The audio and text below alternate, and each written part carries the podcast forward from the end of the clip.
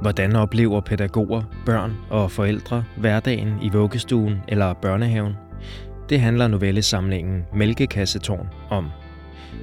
De fiktive historier er skrevet af 10 forskellige forfattere, og historierne er målrettet pædagogstuderende og pædagoger i daginstitutioner. Men hvad skal de med dem? Det kan du få svaret på i denne episode af Børn og Unge podcast, hvor vi taler med en af personerne bag ideen, adjunkt Julie Top Nørgaard, og med forfatter Stine Asgaard, der har skrevet en af novellerne.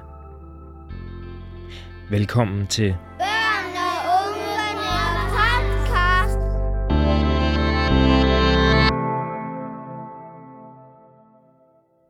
Det her er starten på novellen Knivprojekt. Om eftermiddagen kalder den pædagogiske leder mig ind på kontoret. Jeg er på vej hjem og står med overtøjet på. Luk døren. Når hun sidder ned, kan jeg se, hvor tyndhåret hun er. Du gør mig nervøs. Hun svarer ikke. Jeg har været i fuglereden i otte år. Hun har været min nærmeste leder i to. Jeg skal oplyse dig om, der er klaget. Klaget? Hun nikker. Din kollega har klaget, det både mundtligt og skriftligt. Alle mine kollegaer? Alle 15? Nej, to, men derfor skal jeg alligevel fortælle dig det. Men hvad er der klaget over så? Knive. Hendes spor er et rod af klips og papir og en tallerken med makrelrester. Klagen står på skærmen. Hun sukker det anstrengende for hende at skulle videregive den. Så er det Jim og Lise, siger jeg. Det bygger på bekymring, skal du huske. De understregede begge to, at det ikke var personligt. Det er vel personligt, når nogen klager over en. Henvendelsen bygger på bekymring, gentager hun. Hun rejser sig, så jeg kan sidde i hendes stol og læse klagen. Sædet er varmt af hendes bag. Hun trækker ned i sin leggings, da hun rejser sig. Jeg tager en dyb indånding. Vi har med stor bekymring set, hvordan vores kollega for ryberne håndterer knive på legepladsen. For det første mener vi ikke, at børn ned til treårsalderen skal have knive. For det andet har sikkerheden ikke været prioriteret. Børnene har løbet rundt med knive over det hele og truet hinanden. Der er fundet knive i sandkassen, og vi har set flere børn bløde. De har en tavle med et stykke plaster på for hver gang de skærer sig. Vi har forsøgt at kommunikere med vores kollega, men hun vil ikke stoppe. Derfor henvender vi os til dig. Hun siger, det er et pædagogisk projekt, men nu må det stoppe, så vibernes børn igen kan være på legepladsen uden at være i livsfare. Det kan ikke være rigtigt, at vi ikke kan bruge legepladsen, som vi har lige så meget ret til. Det er hårdt at være indenfor hele dagen, især når der også er en kollega syg, Anne, ikke Katrine. Og hvornår kommer der en vikar? Forældrene har også klaget til os over knivene, så vi savner svar på vikarspørgsmålet og på, hvornår det stopper med de knive. Novellen er skrevet af hende, der læser højt, nemlig forfatter og tidligere pædagog Stine Askov i al den tid, jeg arbejdede i daginstitution, altså det er jo helt utroligt, hvad sindssyge projekter man ikke har været med til. Altså både af altså kvalit- svingende kvalitet, men også altså, hvordan de er blevet udført i det hele taget. Ikke? Og, øh, og det her med at have en ildsjæl, der brænder for et eller andet, det er, jo, det er jo enormt dejligt, og det sætter en retning, men det er jo også øh, farligt på den måde, at jamen, vi kan jo ikke lave et, et, et pædagogik, der bare tager udgangspunkt i, hvad du synes er dejligt. Det dur jo ikke, vi er jo nødt til at have noget helt andet øh, for os. Øh, og samtidig så bliver de projekter, der bliver sat i gang af ildsjæle, bliver jo tit virkelig gode, fordi her er der virkelig en, der vil det. Ikke? Så det er jo øh, ja, et øh, paradoks eller et dilemma. Der er mange andre pædagogiske dilemmaer at finde i novellesamlingen Mælkekassetårn, der også kaldes daginstitutionsnoveller. For eksempel i novellen Alt det her med Milan, skrevet af Thomas Lagermand Lundme. Den handler om den nyuddannede pædagog Tobias, der har en mistanke om, at der er noget galt hjemme hos børnehavebarnet Milan. Men han ved bare ikke helt, hvordan han skal handle på det. Her er et uddrag fra teksten, hvor han forsøger at spørge lidt ind til det. Hvorfor skulle du tegne så meget blod? Sådan er det bare. Hvad er sådan? Når det sker, så er der meget blod, siger Milan bare. Hvad sker? Det svarer Milan ikke på. Det er de to undervisere, lektor Christian Åbro og Julie Top Nørgaard fra Københavns Professionshøjskole, der står bag selve ideen om at lave en pædagogisk novellesamling. Jeg har inviteret Julie Top Nørgaard i studiet. Udover at undervise, skriver hun også, for hun er både journalistuddannet og forfatter, og så er hun faktisk også uddannet pædagog. Med i studiet er også Stine Askov, der har skrevet Knivprojekt. For udover at være forfatter, har hun nemlig arbejdet mere end 20 år som pædagog. Og det er kun et par år siden, hun forlod faget, til fordel for bøgerne.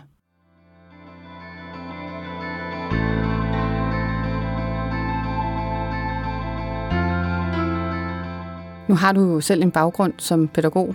Over 20 år havde du arbejdet som pædagog. Ja. Hvad betydning har det haft for den historie, der hedder Knivprojekt, som du har skrevet om? Altså, det havde startet med at have den betydning, at den var 50 sider lang, fordi jeg havde utrolig meget på hjerte, og utrolig mange eksempler at tage fat i, som jeg gerne ville øh, beskrive. Men øh, det, som det endte med, var, at jeg besluttede mig for, at jeg ville gerne beskrive det, som jeg synes er det, det, noget af det mest fremherskende og noget af det sværeste ved at arbejde som pædagog. Det er de dilemmaer, man skal tage stilling til hele tiden.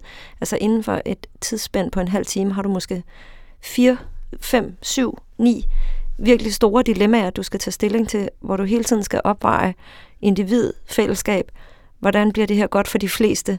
hvordan øh, får jeg gjort det her uden at krænke dem, der er med i dilemmaet? Eller, øh, og det endte med, at jeg gerne ville beskrive sådan en situation, hvor man, øh, jeg håber, at man som læser vil kunne sætte sig på de fleste af positionerne i novellen og overveje, hvem der egentlig gør det rigtige. Og hvad tænker du, at altså novelleformen kan? Jamen, jeg tror i hvert fald, det åbner den mulighed, at det giver jo plads til en helt anden refleksion. Hvis du læser en fagbog, så øh, bliver du jo fortalt, nu skal du gøre sådan her, det er det rigtige at gøre, der er forsket i, du skal gøre det her. Øh, og i, øh, i øh, det skønlitterære rum, der er det jo dine egne erfaringer, der går ind og fylder de øh, tomme pladser ud, der er, og det synes jeg er ret givende. Jeg har lige lyst til, hvis jeg ellers kan få teknikken til at virke her, og afspille sådan to øh, små klip fra jer. Den ene, det er min søster, men det er, fordi hun er pædagog, og har været det i 15 år, og elsker at læse. Så jeg tænkte, hun ville være rigtig god lige at få til at læse både din novelle, Stine, men også øh, ja. den anden novelle, den der hedder, eller den anden, der er jo 10, men øh, alt om Milan. Og så har jeg bedt hende om lige at øh, komme med et par reaktioner på det. Jeg tænker, at den er interessant, fordi at den... Øh fortæller noget om bevæggrundene for nogle af de projekter, der bliver sat i gang i institutionerne, og med hvilken baggrund de bliver sat i gang. Nu det her med knivprojektet er jo et, der lige kan dele vandene, fordi det kan være farlig leg for børnene. Stine Askov, hvad tænker du om den reaktion?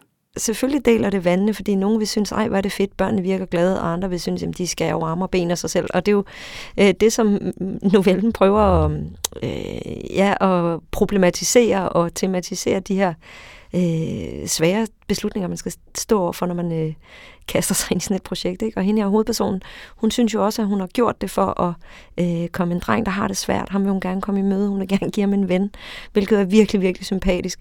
Og, og, og hun vil det så gerne jo, så hun også lyver om, hvor godt det går i projektet, for at at det, det, skal simpelthen blive ved, ikke? Det er en succes, siger hun. Men hvad siger du til det her med, at pædagogen, der har læst det, som siger, at det sætter gang i nogle, øh, nogle refleksioner om det her samarbejde?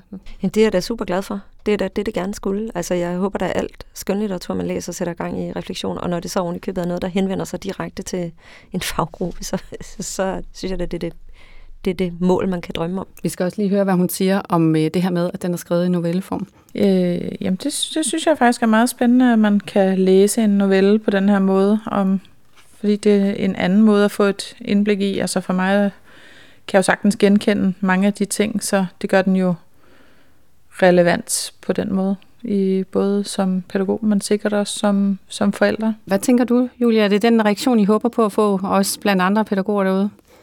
Ja, altså det kunne gå i 100 retninger, når man læser sådan en tekst, som Stines for eksempel. For der, der er mange, mange ting på spil.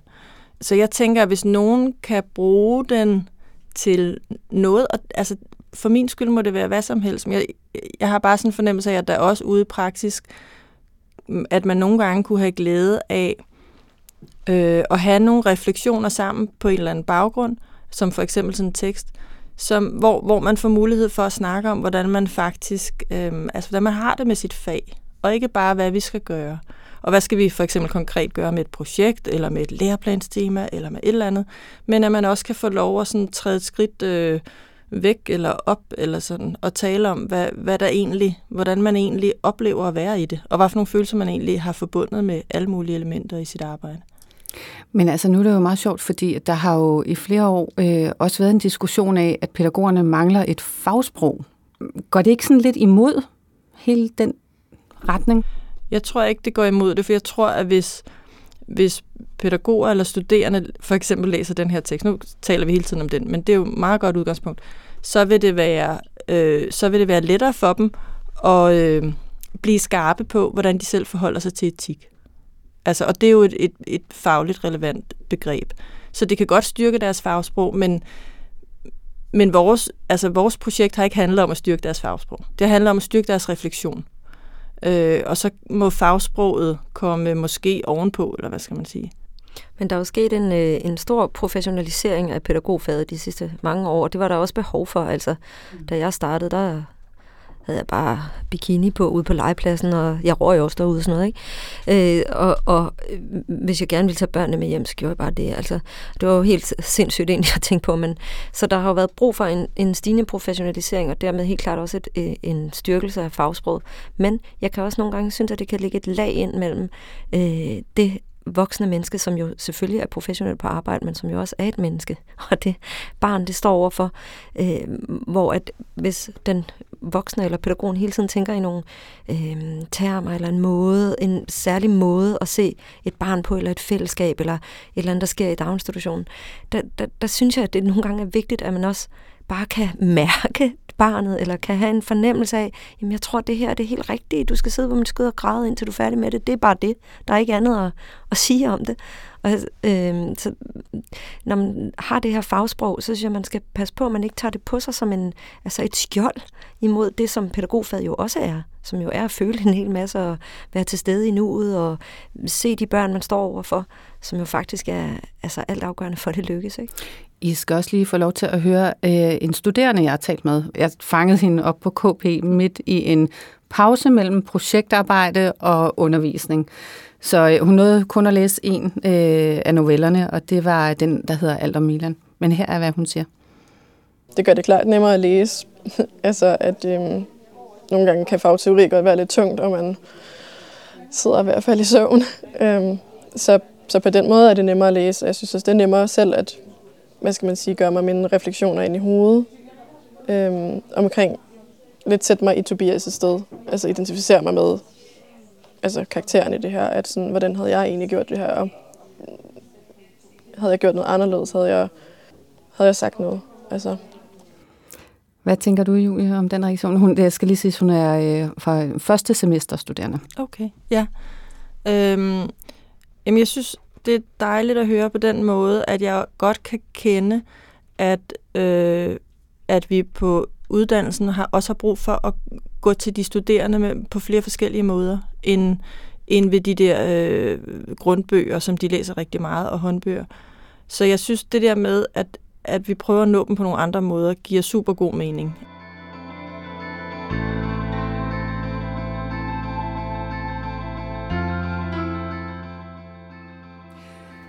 Hvordan, Julie, altså, nu er du jo på en uddannelse, øh, og øh, de studerende skal forholde sig til faglitteratur, men nu også skønlitteratur.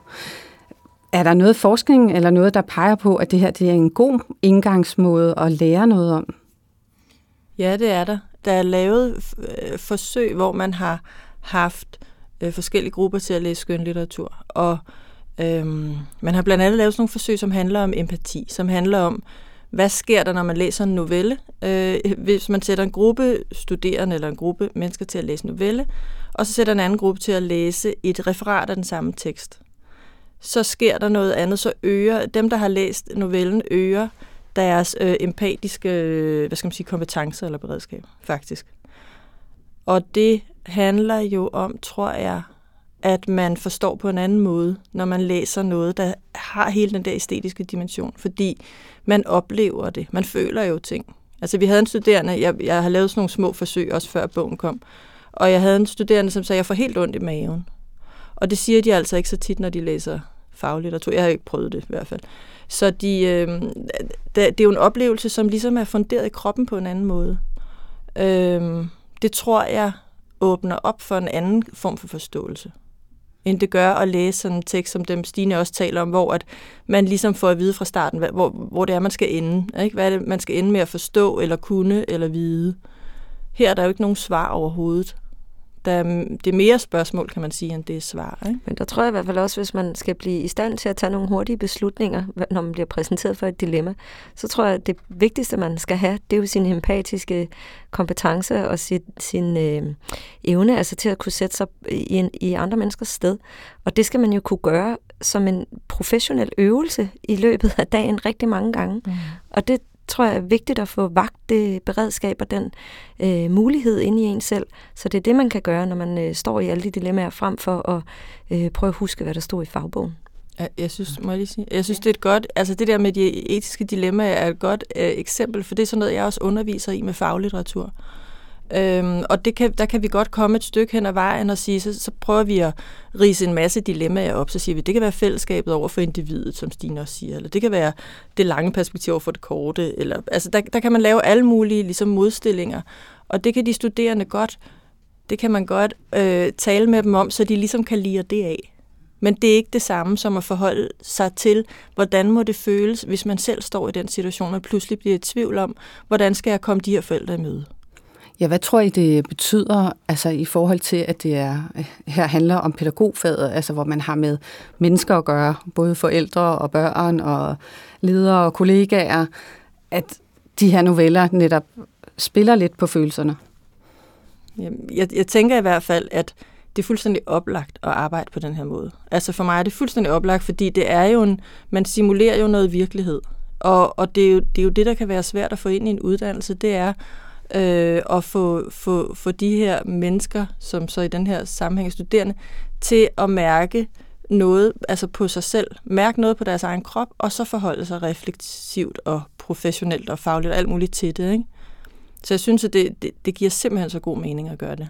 Men jeg vil da også sige, at når man står ude i daginstitutionerne og er på sit arbejde, så er ens følelser jo både ens bedste rettesnor, men det er jo også ens værste fjende. Fordi øh, der er jo masser af følelser, man bliver overvældet af. Man står sammen med et eller andet barn, man synes, det er virkelig irriterende, eller man synes, de her forældre, nej, de overskrider med grænser. Eller, altså, følelserne vælter jo op i en, ikke? Og der er øh, øh øvelsen som pædagog er jo at anerkende, at de følelser opstår, og så på en eller anden måde kanalisere det ud i en prof- professionel ageren. Og det er jo øh, ret vanskeligt at gøre, hvis man slet ikke er i kontakt med det. Så tror jeg netop, man kan komme i situationer, hvor man kommer til at handle ud fra netop bare den emotion, der nu stiger op ind i en, som jo øh, ret sjældent, vil jeg forestille mig, vil være en god rettesnor for, hvad der er det rigtige at gøre i den pædagogiske situation. Ikke?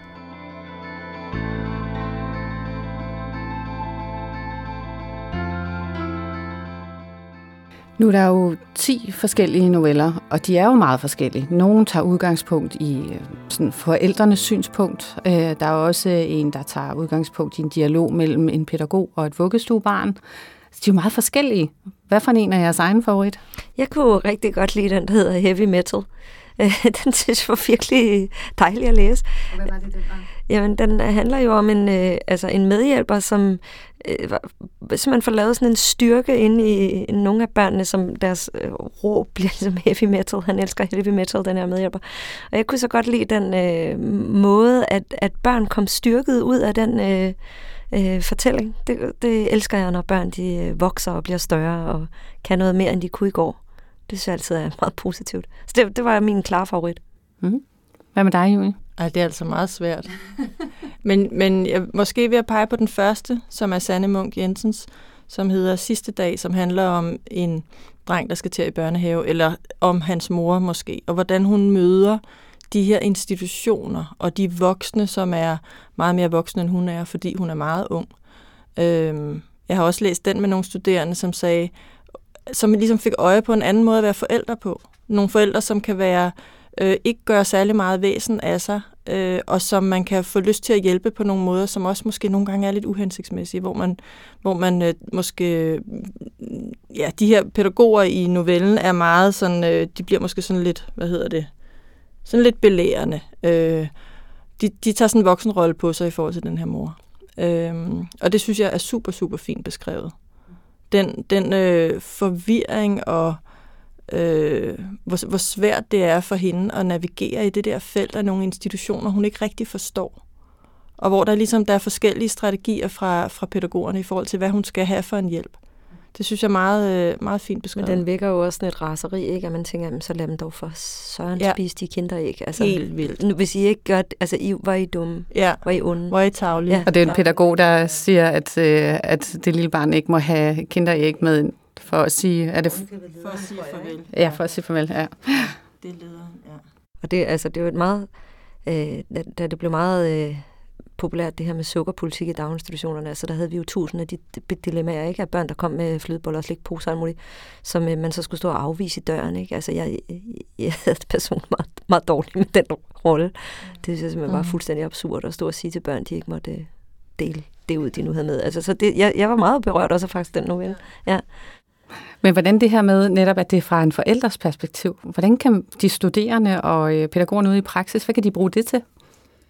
Øh, det tænker jeg, at de har rigtig meget glæde af. Altså, og det tror jeg, at de prøver hele tiden. Det prøver de studerende, forsøger de studerende, det forsøger pædagoger ude i praksis hele tiden at sætte sig ind i forældres sted. Men, men altså, skønlitteraturen er jo fantastisk, fordi den kan ligesom bare placere altså, mig i en anden krop. Det er jo helt, altså det er jo noget trylleri på en eller anden måde, ikke?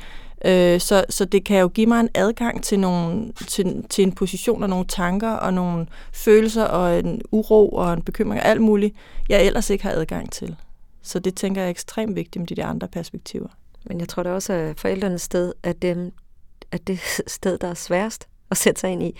Altså jeg synes, der kan i mere eller mindre grad kan der opstå sådan en øh, grøfte øh, gravning mellem øh, personale og forældre, og man synes tit, at oh, de har fandme aldrig sutsko med, og oh, så du, hvordan hun gjorde det. Og, altså, der kan være meget øh, negativ omtale af forældrene, og jeg tror, at øh, øh, nøglen til at lave godt pædagogisk arbejde er jo, at man ser, øh, eller man ser forældrene som sin, øh, altså sine samarbejdspartnere, ikke? og der øh, tror jeg, det er rigtig givende at få en mulighed for at øh, få en indsigt i, hvad ja, nu i dette tilfælde en forælder, tænker man, den, det kan man jo hurtigt overføre på alle mulige andre forældre. Man har en idé om, hvorfor de gør, som de gør, og der kan jo ligge en helt anden øh, bevæggrund. Så det kan vække noget empati og noget forståelse på en anden måde, hvis man sætter ja. sig ind i, ja. hvad det er, der foregår i hovederne på, på forældrene?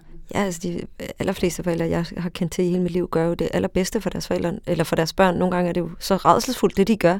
Men hvis man har den forståelse, at det her forældrepar kommer jo fra et godt sted. Altså, de vil det allerbedste. Så øh, samarbejder man jo på en anden måde om at nå i mål med det.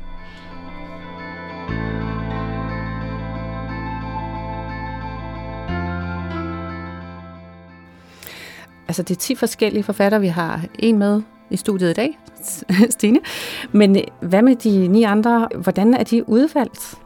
Jeg, jeg tror, at man må, kan sige, at der er to kriterier i spil. Det første handler om kvalitet.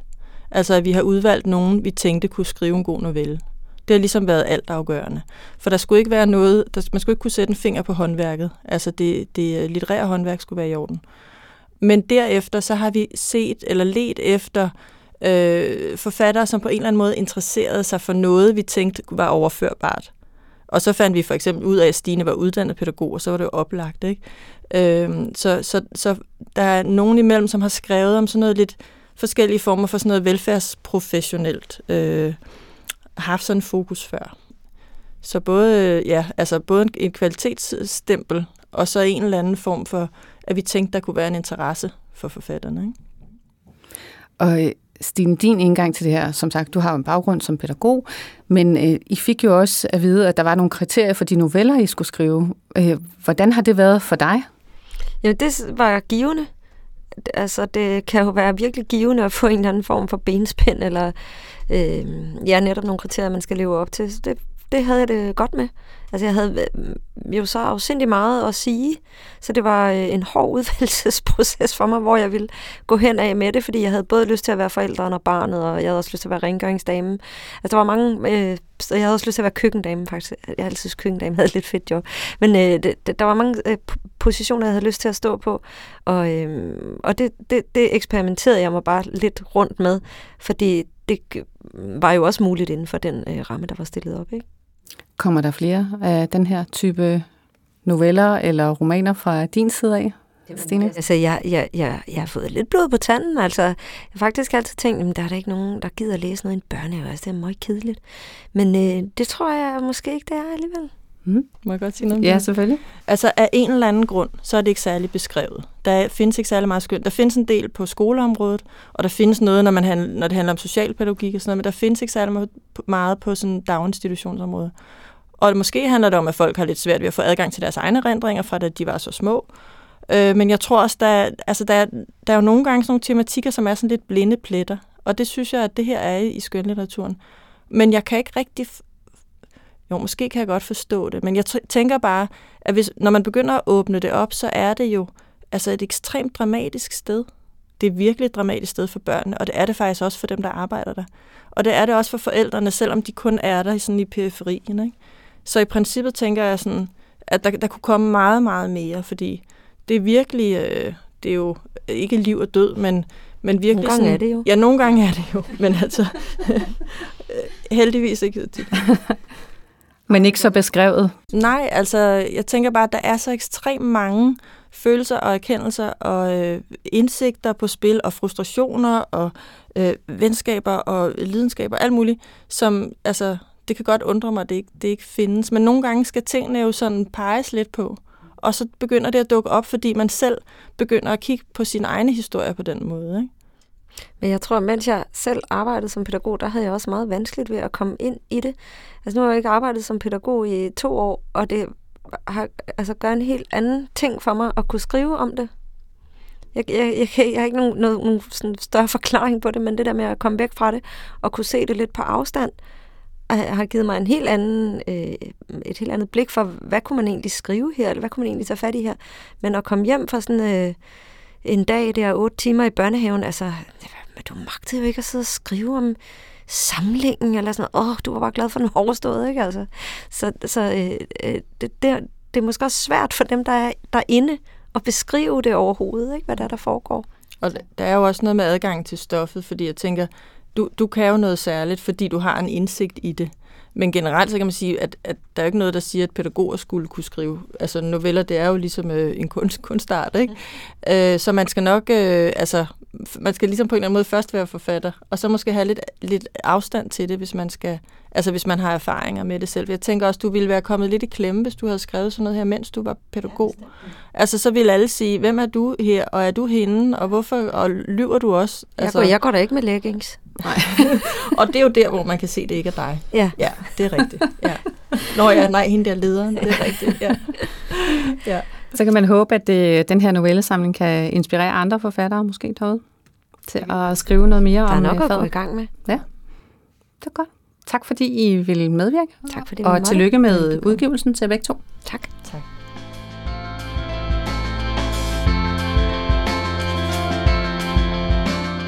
Novellesamlingen Mælkekassetårn er udgivet ved Akademisk Forlag i 2020. Idé og redaktion Christian Åbro og Julie Top Nørgaard. Det var Rikke Bergqvist, der havde talt med Julie Top Nørgaard og forfatter Stine Asgaard. Undervejs hørte du klip fra pædagog Lena Bergqvist Poulsen, der arbejder i en daginstitution i Frederiksværk, og fra pædagogstuderende Emilie Bjørnestad. Musikken var produceret af KTLG Sejersen fra Gravitated Sound Studio. Vi høres ved i næste episode af